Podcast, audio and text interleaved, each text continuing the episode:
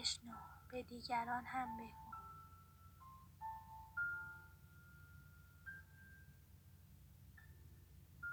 ای کسانی که ایمان آوردهاید خدا را یاری کنید. خدا هم شما را یاری می‌کند.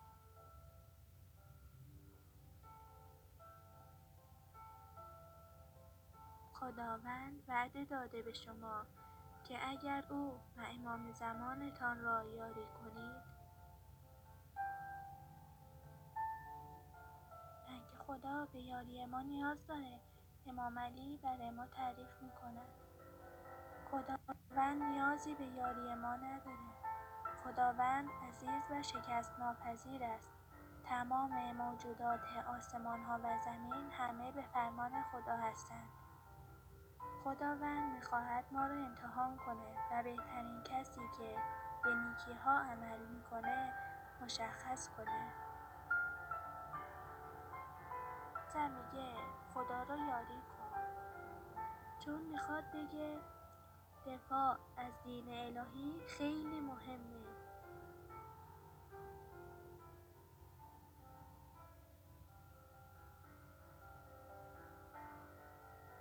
هر طور می‌تونید کمک کنید. با فکر با صحبت کردن حتی جهاد در راه خدا. راههای کمک کردن زیاده. کافیه فکر کنیم بهش. راههای زیادی هست که خدا به شما کمک می‌کنه. مثلا اتفاقات و مسائل مختلف رو به نفع شما تغییر می‌ده. سخنهای شما رو نافذ می‌کنه. یعنی چی؟ یه وقتایی حرف می‌زنی می‌گی اینا عمرن گوش کنن به حرف من. ولی دقیقا همون موقع به حرفت گوش میدن و کارت راه میفته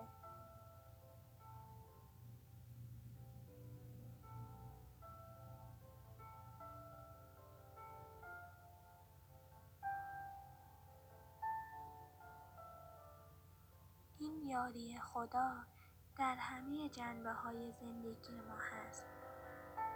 یه نمونه‌ش از جنبه جهاد همون ماجرای صحرای طبس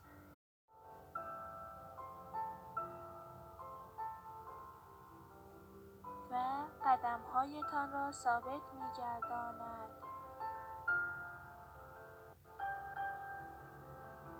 از بین تمام انواع یاری کردن ثبات قدم رو بیان کرد. چون مهمترین رمز پیروزی در برابر دشمن الهی است. یا ایها الذین آمنوا ان تنصروا الله ینصرکم و یثبت اقدامکم.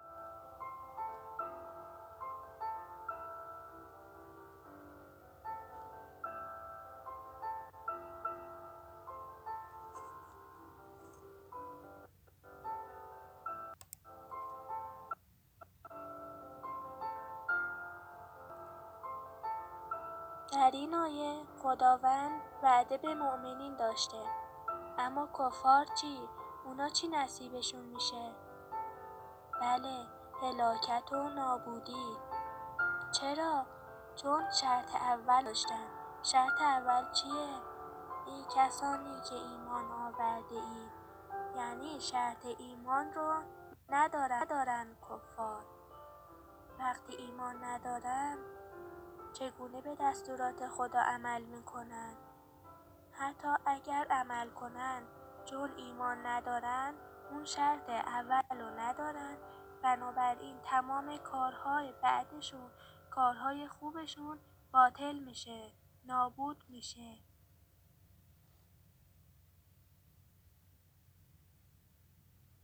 وقتی ما تاریخ رو مطالعه کنیم می‌فهمیم خداوند با مخالفین انبیا با مخالفین خودش چه کرد و چه خواهد کرد.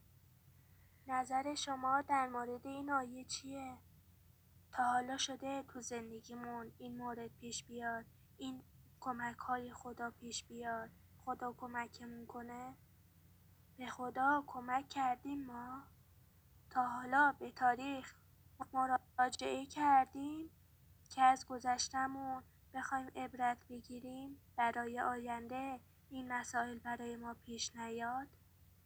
دقت کردید چقدر آیه کوتاه بوده ولی چقدر پیام داشته چقدر خدا با ما صحبت کرده.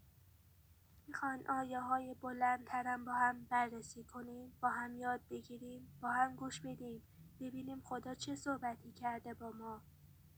اگه بله پس با ما همراه باشید. منتظر نظراتتون هستم.